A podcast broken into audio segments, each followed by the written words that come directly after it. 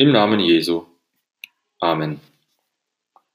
Der Text für diese Andacht steht im 1. Petrusbrief, Kapitel 1, Vers 22. Petrus schreibt, habt, habt ihr eure Seelen gereinigt im Gehorsam der Wahrheit zu, un, zu ungeheuchelter Bruderliebe? So habt euch untereinander beständig lieb aus reinem Herzen. Liebe Brüder und Schwestern in Christus, ein frisch gewischter Boden Sieht so schön aus und so sauber aus, nicht wahr? Besonders wenn er noch ein bisschen nass ist. Und weil er so sauber ist, dieser Boden, wollen wir nicht über ihn laufen und ihn wieder schmutzig machen. Also gehen wir entweder um ihn herum, wir springen über ihn rüber, oder wenn es nicht anders geht, dann gehen wir ganz vorsichtig über ihn oder wir ziehen vielleicht sogar die Schuhe aus und gehen mit unseren Socken darüber. Wir nähern uns dem Ende des ersten Kapitels des ersten Briefes des Apostels Petrus in dieser Reihe von Andachten über diesen Brief. In diesem ersten Kapitel hat Petrus oft über die Tatsache ge geschrieben, dass wir durch die Auferstehung Jesu Christi von den Toten zu einer lebendigen Hoffnung wiedergeboren wurden. Petrus sagt, dass wir dadurch ein unvergängliches und unbeflecktes Erbe haben, das im Himmel für uns aufbewahrt wird. Und deshalb, weil wir zu Erben dieses unbefleckten Erbes gemacht worden sind, sind wir als Christen auch aufgerufen, hier auf Erden im Einklang mit unserer himmlischen heiligen Berufung zu leben. In dem Text für heute, den Vers 22, fasst Petrus dieses nun gegen Ende des Kapitels noch einmal zusammen, was er schon zuvor gesagt hat. Er schreibt, Habt ihr eure Seelen, Seelen gereinigt im Gehorsam der Wahrheit zu ungeheuchel, ungeheuchelter Bruderliebe, so habt euch untereinander beständig lieb aus reinem Herzen. Diese Reinigung unserer Seelen hat schon durch die Taufe stattgefunden. Wir sind rein. Petrus erinnert uns daran, dass wir wie dieser saubere, frisch gewischte Boden sind. Er erinnert uns wieder an unsere Reinigung. Und das muss immer wieder neu das muss uns immer wieder neu bewusst gemacht werden. Wir müssen das immer wieder hören. Wir sind von aller Unreinheit und von aller Sünde gereinigt worden. Christus hat all unsere Sünde auf sich genommen und er hat dafür bezahlt. Das nennen wir unsere Rechtfertigung. Nun sagt Petrus im Grunde, dass unsere Heiligung mit unserer Rechtfertigung zusammengeht. Die beiden gehören zusammen. Weil ihr sauber seid, sollt ihr auch sauber leben. Ihr sollt nicht mit dreckigen Füßen herumlaufen, sozusagen.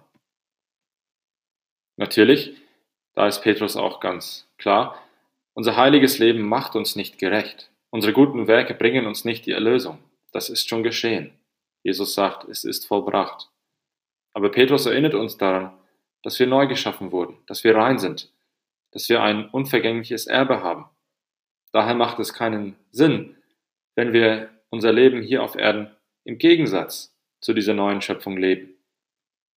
Deshalb, da eure Seelen gereinigt worden sind, liebt einander, sagt er. Tut nicht einander Böses an. Dazu seid ihr nicht berufen, sondern ihr seid als geheiligte Kinder Gottes zu einem heiligen, unbefleckten Leben berufen.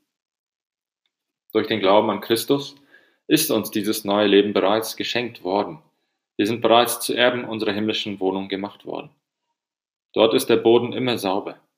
Und wir werden nicht mehr mit schmutzigen Füßen herumlaufen, mit denen wir unseren und mit denen wir den sauberen Boden beschmutzen können. Nein, wir werden mit Gott in ewiger Heiligkeit leben. Und Petrus erinnert uns an diese Wirklichkeit, die uns jetzt schon im Glauben gehört. Wenn du und ich also jetzt in diesem Leben äh, schon an diesem neuen Leben teilhaben, aber wir leben hier noch in Schmutz und durch den, oder wir lassen den alten Adam in uns hochkommen, dann nehmen wir unsere Wiedergeburt in Christus nicht ernst. Aber so sind wir als Menschen. Wir vergessen, wer wir sind. Wir vergessen, dass wir in Christus neu geschaffen wurden. Der alte Adam versucht immer wieder, dass wir unsere neue Schöpfung in Christus vernachlässigen und dass wir vergessen, wer wir eigentlich sind. Deshalb müssen wir immer wieder an unsere Wiedergeburt erinnert werden. Und das ist jetzt auch sehr passend, weil das Thema des nächsten Sonntags genau dieses ist, nämlich unsere Wiedergeburt. Ja, wir müssen immer wieder neu an unsere Wiedergeburt, an unsere Reinigung, an, unsere, an unserem sauberen Boden erinnert werden. Wir müssen daran erinnert werden, wer wir sind in Christus. Und wer sind wir in Christus? Wir sind sein Eigentum. Wir sind Glieder seines auferstandenen Leibes. Wir sind ein Teil von ihm. Das bedeutet auch, dass er ein Teil von uns ist. Er geht mit uns, wohin wir auch gehen. Er lässt uns nicht allein, er bleibt bei uns. Er bleibt bei uns besonders in seinem Wort und in seinem Sakrament. Durch diese Gnadenmittel stärkt Christus uns auf unserem Weg zu unserem himmlischen Erbe. Liebe Freunde in Christus, in dieser Woche feiern wir die Auferstehung Jesu Christi von den Toten. So wie Christus von den Toten auferweckt wurde, so werden auch alle, die auf seinen, die in seinen Leib hineingetaucht worden sind und an seinem Namen glauben, von ihrem irdischen Tod auferweckt werden. Wir danken Gott für diese wunderbare, gute Nachricht. Von, wir danken Gott für diese Hoffnung, die wir in Christus haben.